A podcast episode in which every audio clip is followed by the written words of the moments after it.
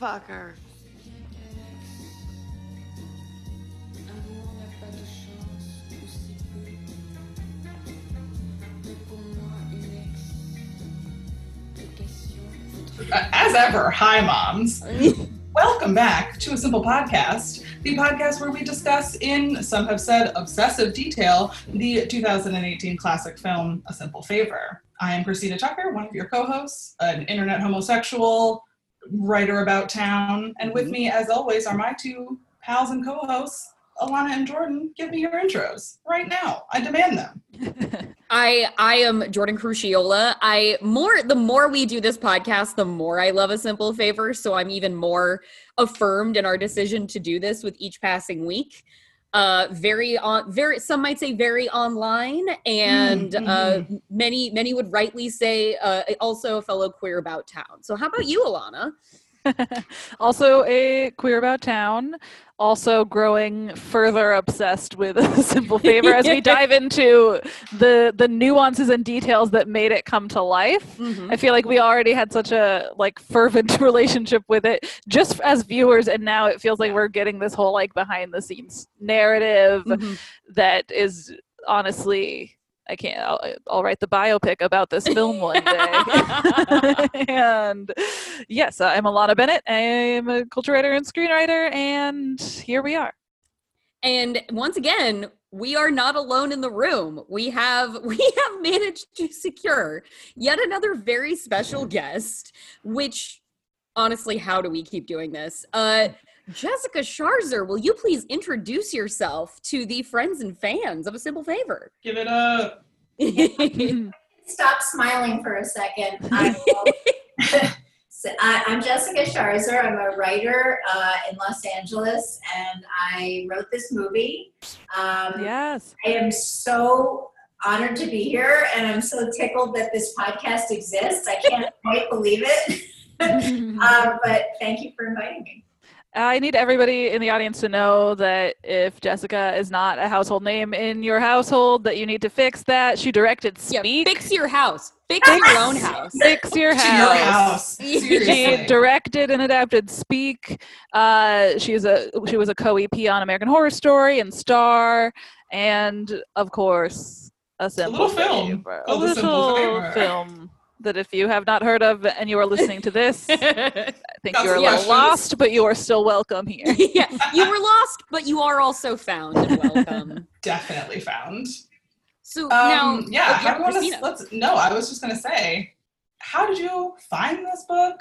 What was your process for adapting it? Like, let's start from the very beginning. right because it, it obviously it obviously was in kind of suspended animation in the studio system for a bit so there's there's a journey this had to go on a journey Well, I have to correct something. It was not in suspended animation. Ooh, It moved okay super fast.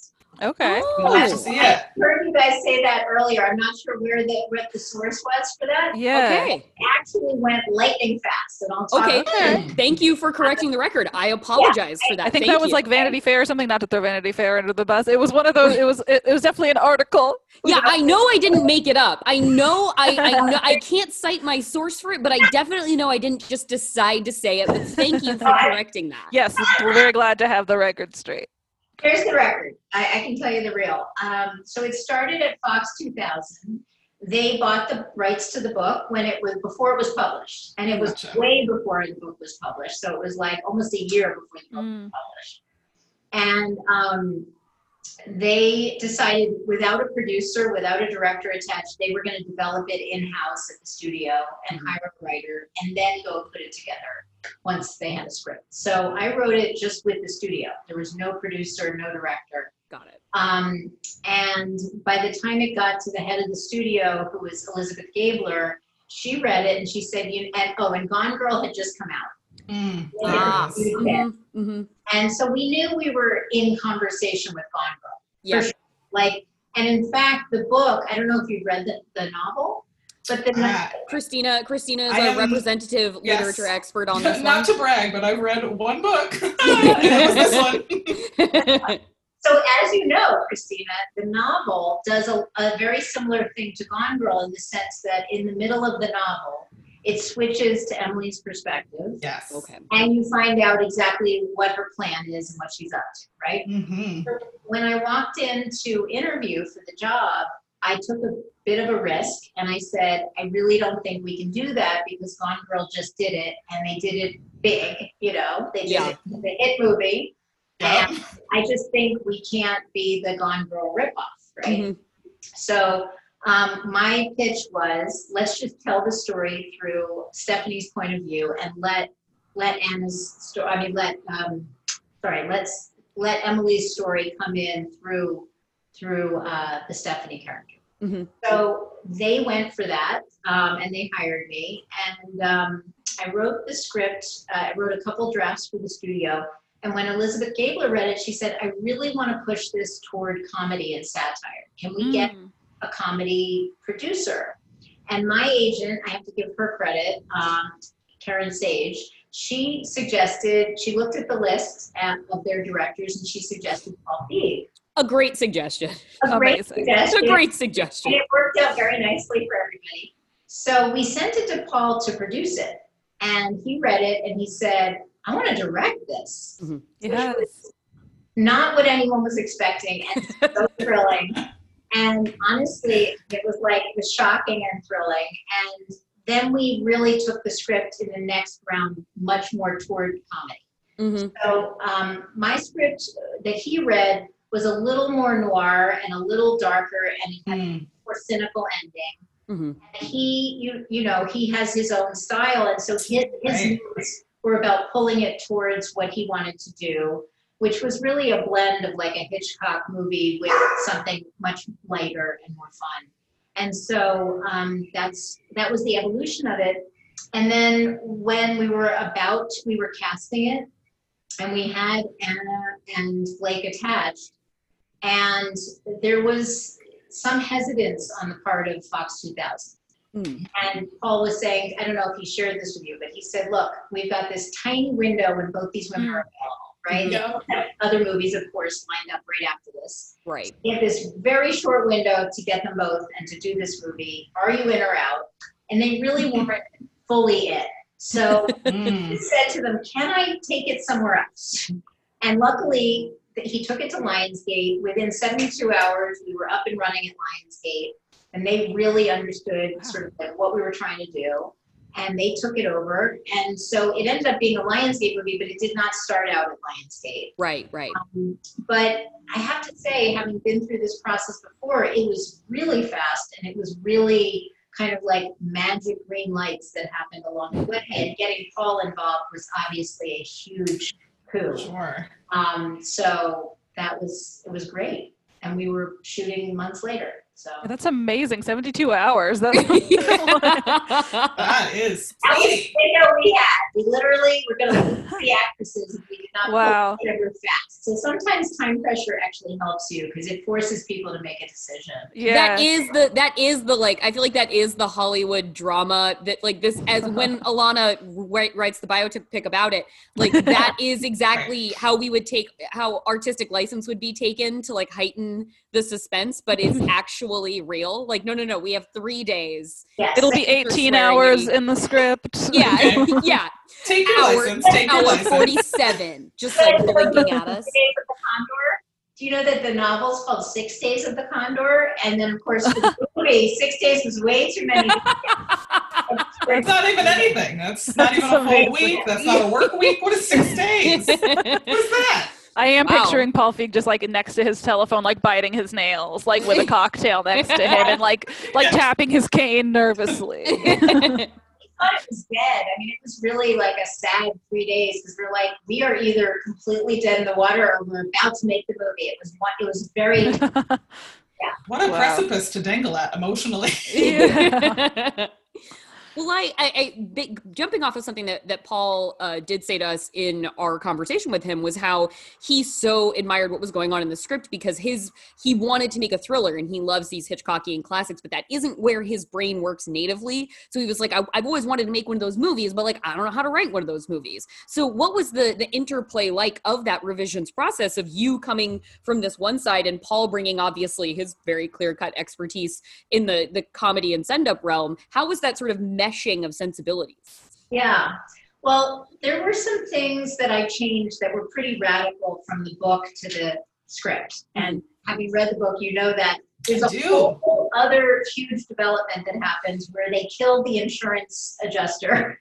Wild. Okay. The Blake character enlists Anna to help kill, murder the insurance adjuster and frame Henry Golding for it. So it's like this insane third act that, uh, you know, I just decided to lose that entire last part of the book um, for It's very a lot to put in there. yeah.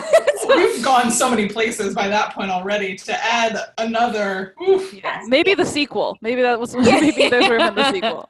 But the other thing, as you know from reading the book, there's not any, there's almost no dialogue in the book. mhm. So Yeah. all Wow. dialogue was really invented. And what I really came to was that it's a both a cat and mouse story and a love story between these two women. Right. Yes. Um, that's yeah, abs- why you're absolutely. here with us Yeah. today. Yeah.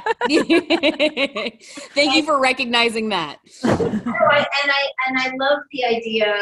Um, I'm a mom myself. I'm a single mom, like like Anna Kendrick, and um, I love the idea of this mommy war of the stay-at-home mom versus the career mom, and the idea that both think the grass is greener on the other side, and both have like insecurities about the decisions they've made and all of that. And I wanted to do a send-up of that, but in a genre in a genre way.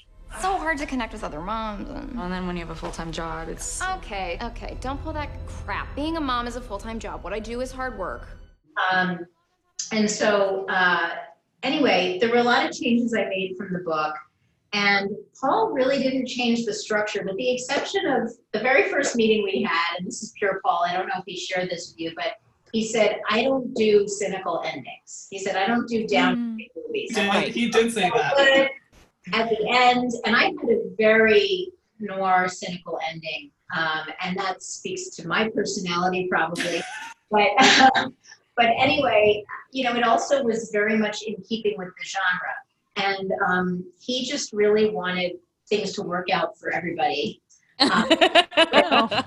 He really like is a a true humanitarian at heart, you know, and he's like he just loves people. And he specifically loves women which is really an amazing thing.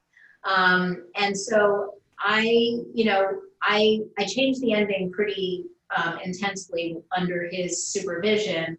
Mhm. um, but the truth is the rest of the structure did not change all that much. So he's right that like he left the structure intact. And what he told me after he read it was that it was a real page turner for him. And every new twist he was like i just didn't see that coming. And that was what he loved about the read. And in fact um, when i did he gave me a lot of notes. And when i did his notes he actually ended up saying i think i i changed this too much and what he did was he took the first draft he had read and the new draft and he ended up sort of mixing and matching them together. He did like a cut and paste document of bringing back some of the old stuff that he missed. Mhm. And I felt that that was both, I mean, it speaks to the fact that, you know, he realized that he had changed too much, but also, you know, and when somebody's the director, as a writer, you really are beholden to whatever their vision is. That- Right. that is the vision you're serving, and that's the system. But I really was um, impressed and and moved by the fact that he actually said, like, I think the old version was better in places. Because Yeah. that takes a really um, sturdy ego, I think. Yeah. To be Mhm. say, like, eh, I think I pushed you too far in the wrong direction, and I'm going to pull it back to what you had. I mean, the emphasis and re-emphasis, it seems like at every turn that we have gleaned from from talking about this and reading about it and, and speaking with people is that he is a a collaborator first That and is foremost. exactly what I Like, was yeah. going to say. Like in the true sense of the word, a Yeah. collaborator. And that's Truly. probably what makes him like the kind of director who's popped so much in comedy is he knows how to actually work with people to bring out them. And it seems like mm-hmm. I'm very happy to hear that that's not just the case with like A-list actors like Maya Rudolph and Melissa McCarthy and stuff like that, but also with people behind the scenes who it's much easier to drag around. right, yeah. No, he really is a collaborator, and I, I love working with him. And, and I have worked with directors who really don't let the writer anywhere near the Mhm. set, anywhere near the process. It's like now that I'm you know, in the driver's seat, I need you to step aside. And I, I had that experience too. He is not like that. Um, and we had such a fun exchange once we started working together. Um, you know, like one of the notes he gave me, for example, was, you know, if, if there's going to be a gun, it's a very smart note. He said, if there's going to be a gun that shows up in the third act, very Chekhov, Mhm. uh, we need to set it up earlier. We right. need to set up this lady gun. So, so I added that little detail about Anna finding the gun in the closet. Right. Yeah. Right. Right. And I Exactly. said him in an email, I was like, do you mind if I add a big pink dildo?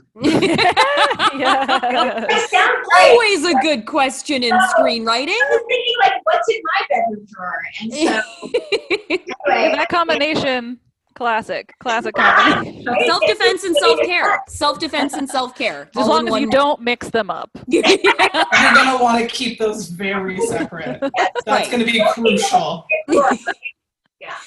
you don't want to like like just like reach into like blindly into your dre- dresser No. drawer. No, you really Like, don't. "Nope, that's you not what really it is."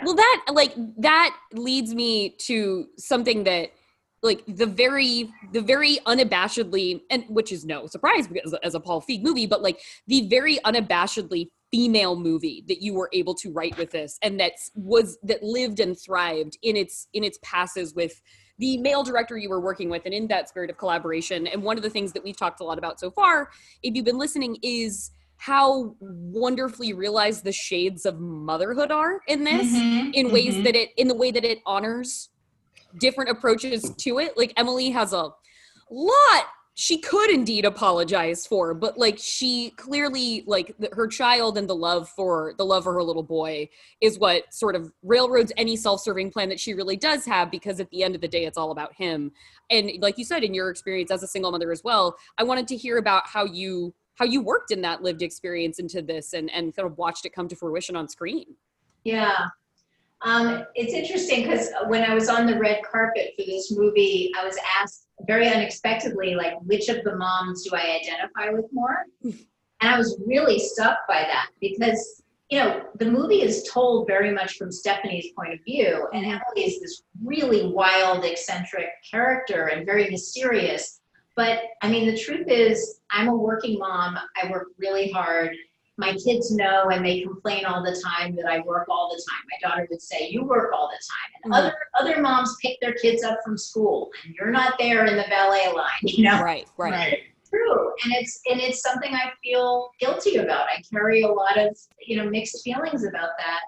At the same time, I love what I do. It's Right. not just it's not just to pay the bills. It's so much Right. bigger than that. And trying to convey that to her hmm that it's you know it's it's a very big part of my life and it's a very it's a choice that i made it's not it's not just you know an obligation hmm and so i i actually feel like i'm sort of a, a match of the two women in the sense i'm like super geeky and nerdy i would look at somebody like emily and be in awe of her you know and intimidated by her And I'm Congratulations, you're a human being. Um, excellent so news. glamorous and she's so powerful and you know mysterious and she's all those things and and you know i think you know i i'm not like that at all. Um i like constantly wearing my sweatpants and, and that's how i that's my work you know outfit.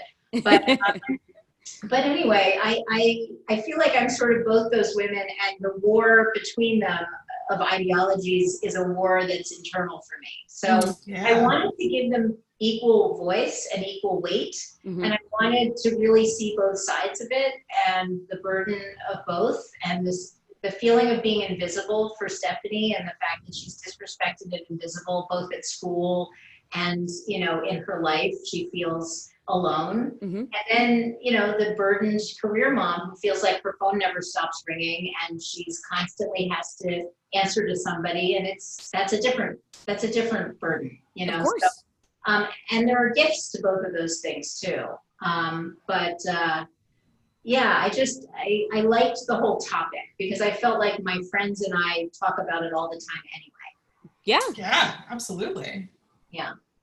Well, and I feel like I'm asking a lot now. I don't want to cut in on your book, like what book expertise questions you have here, Christina, or So i do have. I obviously have some book expertise questions, as famously a reader who is who is a book expert. Yes. Um, I was like, do we want to spoil the book? That feels unkind, but then also like whatever. At this point, we're this deep in a simple, in a limited series, simple favor podcast. Like, read the book or don't, friends. Like, Yeah. talking about it. yeah. Um, so of course, I think being who we are, we gotta talk about the queerness element that has been added. Yes. Because I think it's obviously what this group of fine homosexuals, as my co-hosts, um, really glommed onto in the film. And reading the book, I was really surprised to see that there's like, re- if there's any, it's real subtext. Um, so like, where where did you decide to bring that in? Where did that come from for you? Like, why was that such something that you really want, felt was important to add? Mhm. I mean, it was my own interest, honestly. Yeah. It was Yeah. like, um, I just, I wanted it in there. It was something that I, I identified with, um, Mhm. and I, I liked the idea that because Emily's had these different identities, like why couldn't she have been with women? Mhm. Like, Yeah. you know, and she also seems like somebody who's open to that, you know, in, in every way. And so I just liked it. It was just, I don't know, I can't tell you why. No, that's a That's great reason why. That's Yeah. kind That of is all a great need. reason, right? Yeah, it clearly worked for all of us. yeah. on a deep level. I feel like it really, if I had to, I mean, there's the costumes, there's the directing, there's like every thing that makes this movie pop. But I think that for so many of us, like what, like really brought it together was that the queerness was not subtext that it was textual. I think that really like took it to the next level past what like we see in so many thrillers of like the gone girl variety. Mhm. Well, well, the other thing is when I say it's a love story between these two women, I really mean it in the sense that the structure of it is literally laid Yes. as a love story where you the first time you see Blake Lively, that's like a shot straight out of a Victoria's Secret ad. I mean, it's like it's really sexy and romantic. Quite, quite actually, we, we learned in our conversation with Renee that the cinematographer has indeed shot Victoria's Secret commercials. wow. Fifty Shades of Grey. Mhm. Yeah. Yes. oh The guy is qualified, right? But even in the, even in the um, script, it said slow motion, the most beautiful woman you've ever seen walks, you know, through the rain. Like it was written to be a love story moment. Mhm. And Anna desperately wants Blake to see her, just to see her. Let's start with that. Well, Yeah. yeah. So Yeah. respect her. And so one of the notes I got from Fox 2000 that really shifted my thinking about the story was that when she tells the the brother fucker story, she's desperate for for for Blake to admire her and to see her as not the Mhm. prim, prissy, square mom. Yeah. She sees her as, and that is her shot over the bow. Like that is like, yes Yes. okay, I'm gonna go for broke here. I've had It's its drinks. I'm going for it. I'm gonna That do her moonshot. It's Yeah. quite a shot up across the Yeah. bow. I was going to ask about that scene actually. We did ask Paul about every detail of directing it, and I do want to hear from you as the person who wrote it. Uh, obviously, we have a we have a, a feature in this podcast every week. Don't. I don't. This is good. Talking about how we feel about it, and so we would love to hear how you feel about Yeah, it. Yeah, we would love to hear about the architecture of Brotherfucker from your perspective. Well, that scene actually is, um, I'm very proud to say, like pretty much exactly as scripted from the very Amazing. beginning of it. And the thing I kept saying to Fox 2000 was, are we really going to do the incest? Are we really going to do it? Because I want to do it. I'm ready. I said, I, It's a fair question. it's like, I'm coming off American Horror Story. I'm prepared to go. Right. Are you guys? I'm ready. right. really Yes. scared. And they were a little bit like biting their fingernails, going, "Yes, we think we want to do it." Yeah, you know.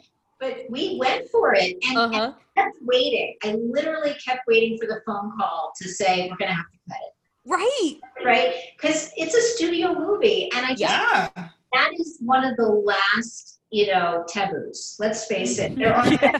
left, right? Yeah, I get it. but that is maybe the ultimate taboo. And so I kept waiting for it to go away and it just stayed. And I, I was so thrilled because to me, that's maybe the most shocking thing in the movie.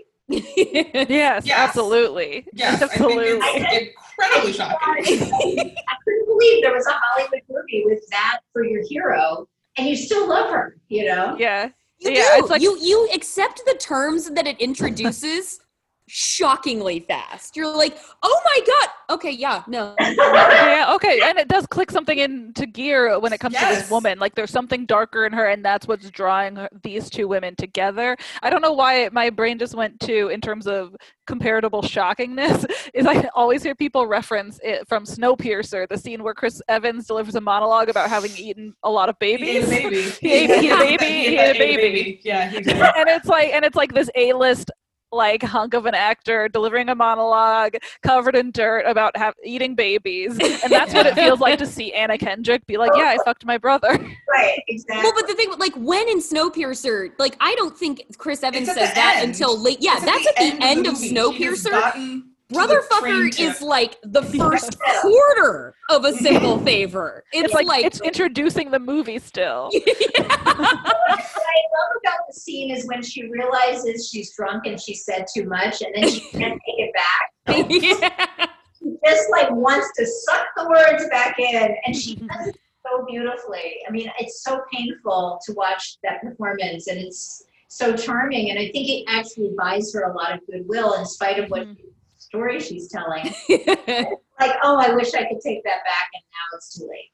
Yeah, it's remarkable how charming and likable that moment makes her when you think about what she is. It's only when you really think about what she's saying that, like, not only did she famously fuck her brother, but that she was like, he looked just like my dad, so I had to have sex. I'm like, it's crazier and crazier the more you think about it, but yeah, you find it so charming in the moment because of that performance. My dad died when I was a senior in high school. And this boy showed up to the funeral. His name was Chris. And I guess he was the spitting image of my father 30 years younger. My mom thought she saw a ghost. And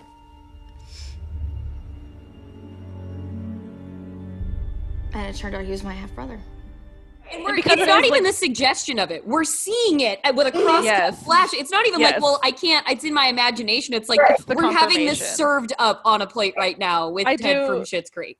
yeah i love the confirmation in that moment sorry go ahead No, sorry, Alanna. Oh no i was saying i love the conf- that we get the confirmation in that moment like there is no doubt you need to know that she really did fuck her brother and also that it is it's charming because these women are leaning into each other for real for the first time Mhm. it is it's like this juicy emotional scene wrapped in the wildest confession Totally, totally. And and the other thing was, I was on set that day that they were shooting the brother fucker, the sex scene. And I don't know if I'll share this with you, but he really is uncomfortable shooting sex scenes. He did say that. He did say that. Literally at the monitor with his hands over his eyes, look peering through his fingers, like, "Are we done yet?" You know. It's cute. but but I have to say that really speaks a lot to who he is because I think the idea his his discomfort with maybe exploiting a woman by showing her body or showing Yeah. her touch, that's part of what makes him so uh, endearing to me you know Yeah. he, he goes the other way from other male directors you I've watched who just want more skin and more, you know, more, more, more, right? And he goes the other way where he doesn't, he wants to be super respectful. Um, so it was kind of fu- funny to be on set for that. But um, yeah, a lot of fun. Well, and I think that a lot of fun. a, lot of fun, fun for everybody. That's you know, maybe every week. yeah, maybe time. not the whole family, but like for most people. For certain members of it, I would. Yeah. Definitely a lot of fun. I the that idea of you know like that scene like that you know the, the sex scene in there the the only sex humorously like the majority of the sex scenes in this movie belong to Stephanie which is very funny to me um but I like I wanted to talk to you about like th- obviously like you're coming from the perspective of a lady but like what the the wonderful sort of portraits of intimacy in, in terms of this love story are so richly done and there's clearly such like an understanding of the lived experience of sort of these like fuzzy friendship sort of gray areas overwhelmed with a lot of feelings that sort of i feel like are hallmarks of the experience of like growing up as a woman and, and having these intense attachments to, to other women that you covet and that you admire and that you maybe have a huge crush on or kind of a little bit in love with and are also maybe afraid of. Like I, mm-hmm. I wanted to hear from you sort of like developing you know developing that emotional arc as you Mhm. did and really like taking it from the taking it from subtext to text and you know we already touched on this a little bit but i i want to emphasize just the importance like you've heard us talking about it already if you've heard the pod how important it is to have explicit representation in that regard when we're so often used to being queer baited Right. and Mhm. then having it fully realized in front of us and cementing the additional shades of, of how complex these relationships can be between women I, I just sort of wanted to hear your perspective on like no i'm gonna put all this on the page and like hopefully the studio is gonna go for it Yeah, I mean, I, I to their credit, both Fox 2000 and Lionsgate, they they never asked to pull back on that. Ever. that's so great to hear ever. I mean, and I have to say, I mean, and and now that I think of it, it was all women executives who were on this project. Interesting. When we moved to a new studio, it was a female executive. I- And I don't know if that has anything to do with the final product, but I'll just put it out there sure that it was almost all women, with the exception of Paul, literally. all women everywhere. And um, so I think, you know, women really related to both in the script and in the movie those intense enmeshments that you have with other women, Mhm, whether they're ever become sexual or not, mhm. there are shades of that all the way along. Oh, yeah, I killed my dad and my sister, but I could never kill my husband fucking best friend. Am I really your best friend? You're not just saying that for, you know. No, no, no, I'm not just saying that at all. I get worried that it's just me. I know sometimes I was worried about that too. Those intense enmeshments that you have with other women, Mhm. whether they're ever become sexual or not, Mhm. there are shades of that all the way along. Um, and I've certainly had those experiences where I feel like I'm falling in love with a friend. And, yes Mhm. You know, have played that out and and you know, sometimes it's a disaster and sometimes not, but like it's um we have such fierce connections to other women hmm and that you know we very rarely see that in movies. Um, it's just not of interest in in a hollywood sense which is a shame because some of my favorite movies um, i don't know if you've seen the turning point but it's like one of my favorite movies shirley maclaine and anne bancroft. Yeah. And it's about this intense female friendship and, and they literally t- they they go to war in the climactic scene and they're having this epic fight where they're pulling each other's hair and they're mm. screaming at each other and all the truth comes pouring out and then they burst out laughing. Because like, they know each other better than anybody in their life after all these years and it's just i never see those scenes in movies and so i really wanted i wanted to see that i wanted to see those two women you know meet fall in love and you know have this this kind of flirtation that comes to this climactic point where they're literally it's life and death only one of them's going to walk away from it I loved you. Loved you too.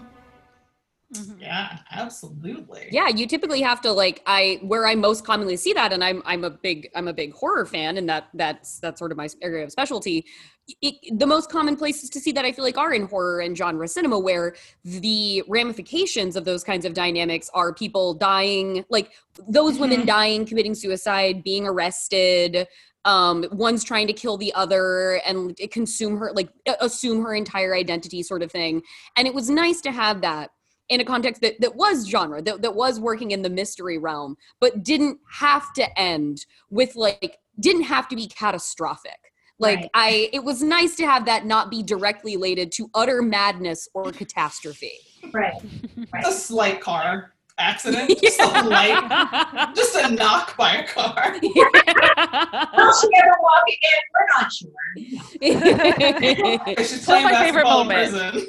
Very worried about your knees. Is still Yeah. my favorite.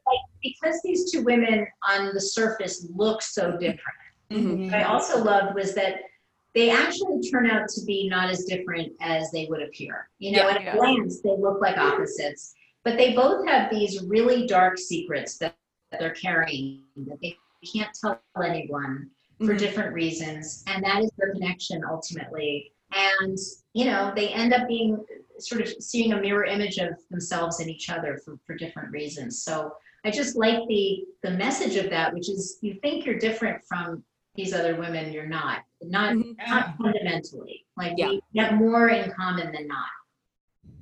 absolutely. I also think, you know, it is the question that we've kind of we've talked about a lot, the ending. Mhm. Um, Yes. I personally feel like Sean should have gone to jail for no reason. I just thought he was an, No I just thought he was annoying, and I feel like he should have gone to jail. Yeah. Um, and in the book, famously, Emily does not go to jail. Um, Sean disappears to Ireland for some reason. Who cares? He's equally uninteresting in the book. Don't worry about it. Um, and she has like her freedom with her kid, and she escapes after you know there's some questions about the mysterious insurance investigator's death and she gets her passport and her kid and the book ends and i think that's fun but i understand how that would not be necessarily satisfying for a lot of american audiences yeah, yeah. can you talk a little bit about the process of like deciding to switch up that ending and um, why my queen had to be punished i guess Yeah.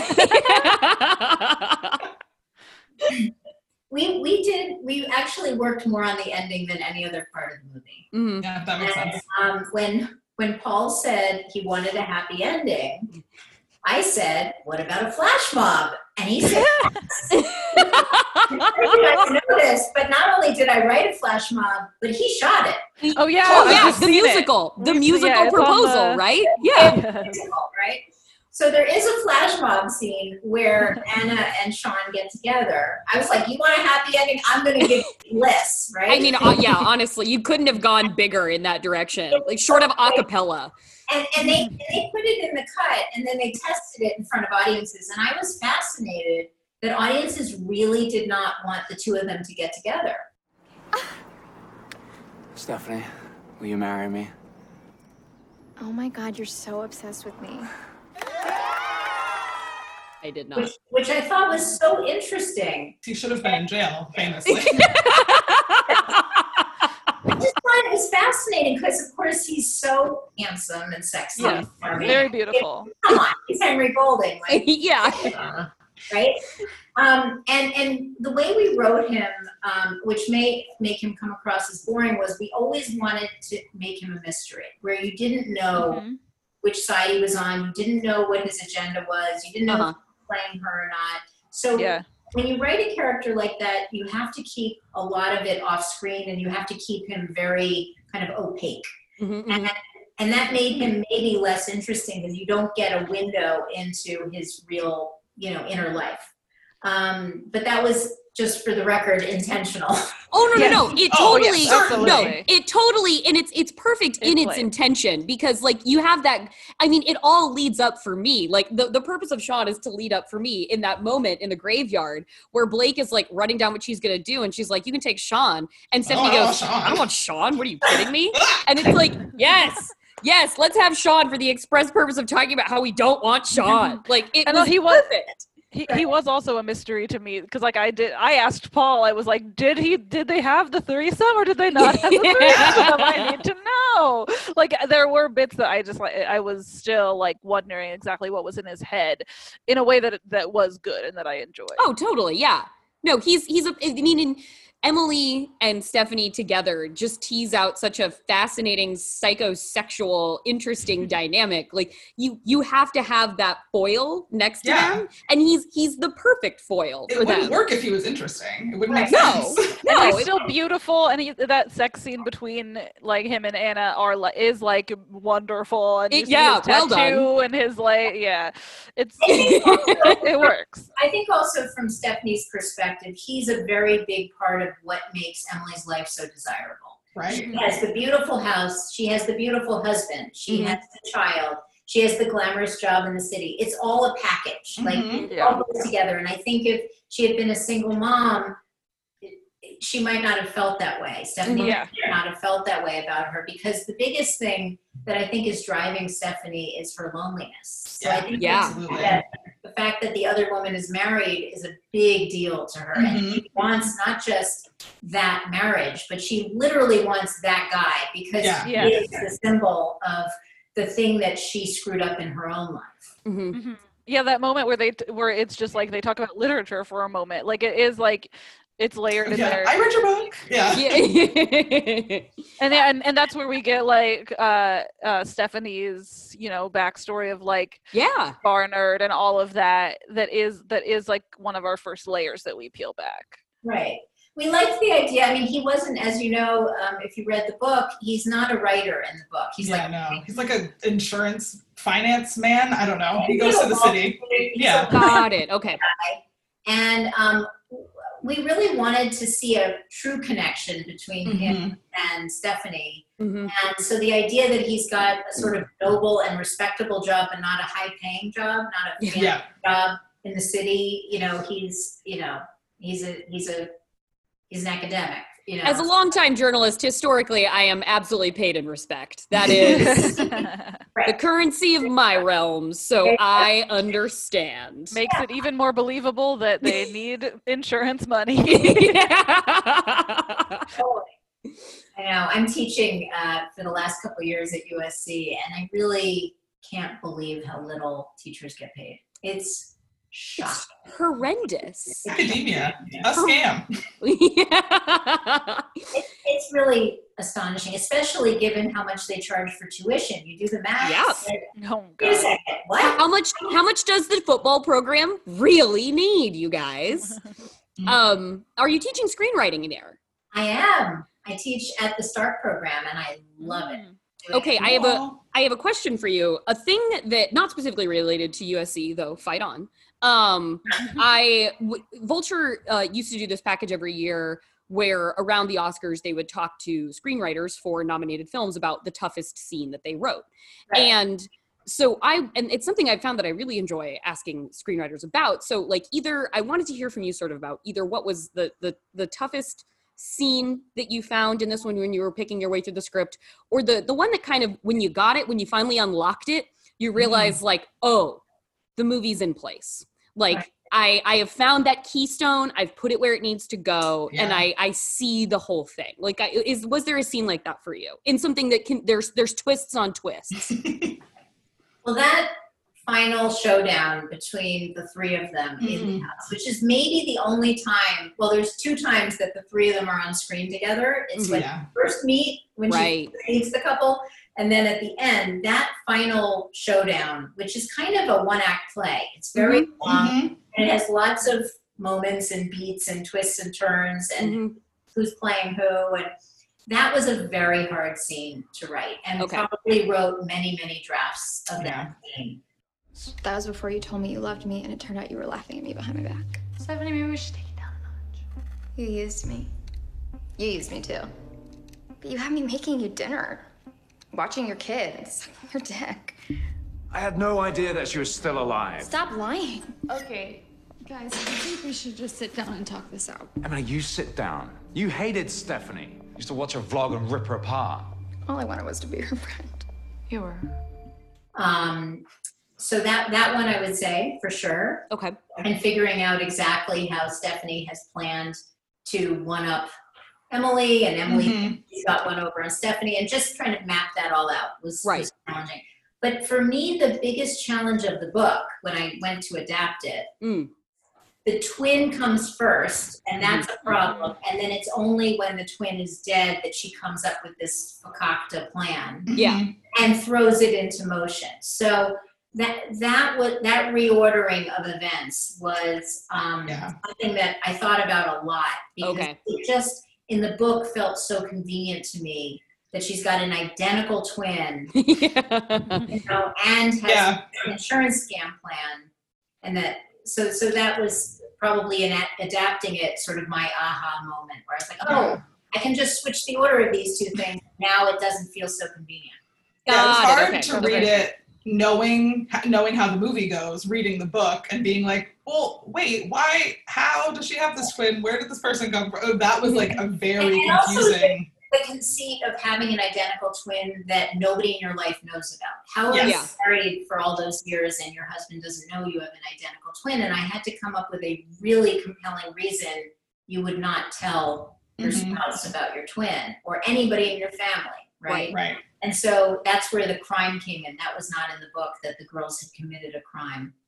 Um, that was just invented. Yeah. I do have a book book movie question uh, for the experts here. Is Linda Cardellini's character in the book? No, actually, you find out. Okay, so you got to just Yeah, no. come up with the knives scene. that was something you just We got to knife scene. make up and do. yeah, that character was totally invented. I'll tell you what it was in the book. What it was in the book is that Emily has bought a Diane Arbus photo Oh, okay. that's of twins, Yep. right? Okay. And that's the clue that she has a twin because she's obsessed with this photo of twins. Yeah. So instead of it being, um, actually, this is kind of a funny story. Instead of it being a photo of twins, we decided to make it a painting. Of, but but the painting was not the beaver painting. Painting Okay. Okay. was of Blake looking in a mirror, so it actually was still twins. Okay. So Okay. okay. Okay. Okay. Clever. Less vaginal. We were looking in a mirror, and Uh-huh. here's what happened. So I'm going to tell you some inside scoop. Yes. So we we shot it with that painting, and Blake hated the painting. Oh, So she said to Paul, I, "We got to change that painting." interesting. And she went out and found this, I guess, this artist and this painting, and they came up with this hilarious. I mean, you, you've seen the, the movie. It's incredible. Amazing. Twin- But the twin thing went away once the big vagina was there. So the big vagina was a product of the brainstorming between Blake and an artist. Yes. That's so lifelike. Yeah. Do you like it? How could you not? It's um. Right? Yeah, I used to dye my hair. I get bored easily. Yes. For, she she retroactively earns this Oscar with more every conversation, more with every conversation we have. Jesus, come Credit- on! Credit to Blake Lively. So Wow. the twin thing completely fell away because Yeah. it was meant to be a subtle thing with her looking in a mirror. So it's Right. Yeah, yeah. hmm anyway, the twin thing went out the window, and this giant vagina was born. Yes. Thank I think God. that I think we've got a we've got a new screenwriting tip here. Always replace twin Yeah. imagery with vagina. Just Giant vaginas. vagina. Got Yeah, if you're gonna do an illusion, if you're gonna do a foreshadowing thing, get more creative. yeah. Definitely. Get a genital in there. so Diane Arbus became Dyke Mapplethorpe in the form of Linda it. Cardellini. Cardellini, Yes. Yes. Wow. fully incredible. that is i mean that it's it's the one of the such the strengths of this movie is how so many vignettes in it can stand out as like the best movie you saw that Mm-hmm. month or something like the the Jean Smart scene, the Linda Cardellini incredible. scene, Jean Smart, incredible. Like Incredible. there are just so many standalone moments that are like wow i just i just want to revisit these specific things and watch them over and over again if i don't have time to do the whole movie. Oh. And and linda's really a high ranking one on that list. But for me, the funniest scene in the movie, the one that I, I laughed so hard at the premiere was the Bashir Salahuddin scene when he comes over and she's in the tight dress and she can't. So good. He makes me laugh so hard because him, the two of them playing opposite each other, oh he is so deadpan. yeah Yeah. So His tone is so weird and so funny. I was sitting behind him and his wife at the premiere, and I just like I couldn't stop fangirling over him because I think he's a genius. Like I just love him so much. Uh, were you aware that he took out an extra $4 million life insurance policy on Emily before she disappeared? I was not aware of that. No, I, I why? How would I? okay. All right. Ah, yeah, I don't. I'm sorry. I what? did- What are you? Are you saying he had her rubbed out? He hired a hitman. I didn't say anything about him hiring a hitman. You just did. Yeah, he's such so, a it's all just of a his line like performance in this. Yeah. They're just so unexpected and so Yeah. funny. And then like watching Anna try to be like cool, but like not able to move in Right. that dress that's so long on her because she's so tiny. the kinds of comedy that each of them are doing in that scene is entirely different and yet it's working together perfectly and they're equally as effective I just love her discomfort so much. and oh it's so good. anna kendrick underrated physical comedy actress Oh my god, she's a genius. She really is. Absolutely. She's so great. I the mean, they- dress the playing drunk like it just it, it sings it really sings Thank you. Well, I didn't. I shouldn't say thank you. Thank you for for loving this movie. I love it. too. thanks for writing it Yeah. Yes, thank you Yeah, truly. it It to was- our lives. It was fun. So not every job is as fun. So this one was fun.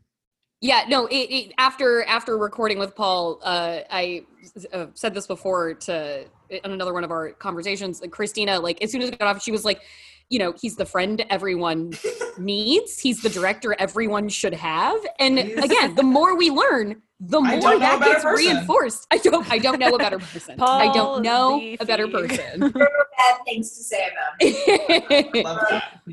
Love that. We love that. Well, I, I mean, we have we've pressed on into the evening, so I want to make sure that if you have, if, I mean, it's been a couple years now. If you've been sitting on anything that you want to say about a simple favor, you feel like there's something we've looked over, Jessica, please feel free to chime in and share whatever it is.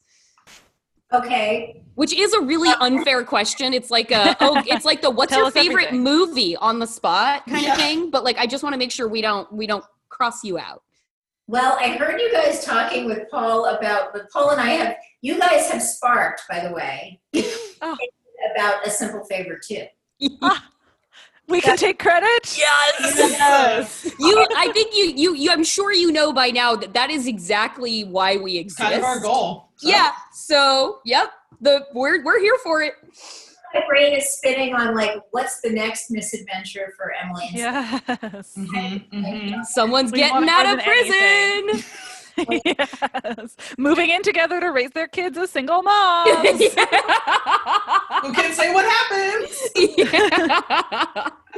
Well, there's no book to build on for the second one, so we're go- going to be starting from scratch. That'll be interesting. Mhm. I mean that all all I hear is imaginations running wild. All I hear is just untethered creativity. So I'm personally very thrilled about that. I do I do have to like there's such a because we talked to Paul about the the amazing absurdist twist that he employs in like all of his movies that just ratchets up the sort of insanity to a new level and i'm so glad that your guys's styles married in that moment with this source material to give us brother fucker and to give Yeah. us the like tw- the like russian nesting doll of twists i am so glad that both of you seem to have brought out the best each other in that way because that's one of my favorite things about paul feig's entire filmography Yeah, yeah. He he's he's fearless. I have to say, you know, he just went. Yeah. He went for it and gave Except us for this sex gift. scenes. That's where his Except, well, everyone only has fear. something. I was like terrified that he's going to say what song written for the flash mob, and he had a choreographer. I mean, he went for it, and I just really admire somebody who's game, even if it doesn't work. Like just go Yeah. As as as as the self-proclaimed maximalist on this Mm, podcast mhm. yes That is your role. Yes. just go for it just say yes and just say yes and for sure. Why Yeah, not? Jordan brings a real improv uh, ethos to the podcast, which we really appreciate. which does include shouting in the direction of Paul Feig, telling him that I like how crazy this movie got. So there's there's no bound, there's no restraint to me either. So thanks for coming and playing in this sandbox for a while. Well, that's great. I thank you guys so much for, for this. It was so fun. And I Of just, course. I just can't believe this podcast exists. I told my sister about it tonight. She's like, You're kidding.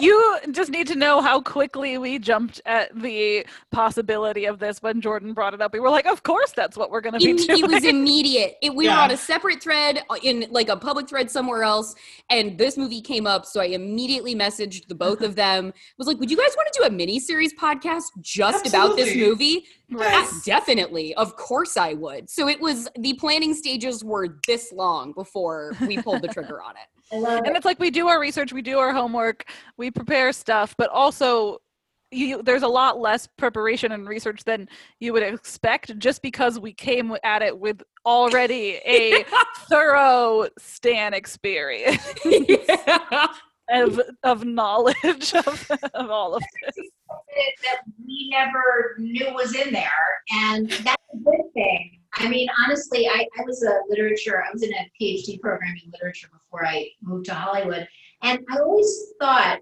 that the authors would be both charmed and horrified to hear the conversations that were going about their books because, you know, it's just meant to be consumed for fun, most Mhm. literature or film, you know. And so we don't, a lot of it is unconscious, what we put in there. Mm-hmm. It's so fun to hear, you know, the fanning out of it and enjoyment of all the little details, some of which we just didn't even realize were there. yes, we made it. very fun for us as well yeah it's your like as as working professional screenwriters like it's your job to make things and then go on to your next thing and then metabolize out that experience and move on and as fans it is our job to live in this loop forever and just keep talking and celebrating so we'll be in 2018 still in this regard as you as you work on a civil favor too until we have that to spring forward and into. then yeah and then Podcast round two.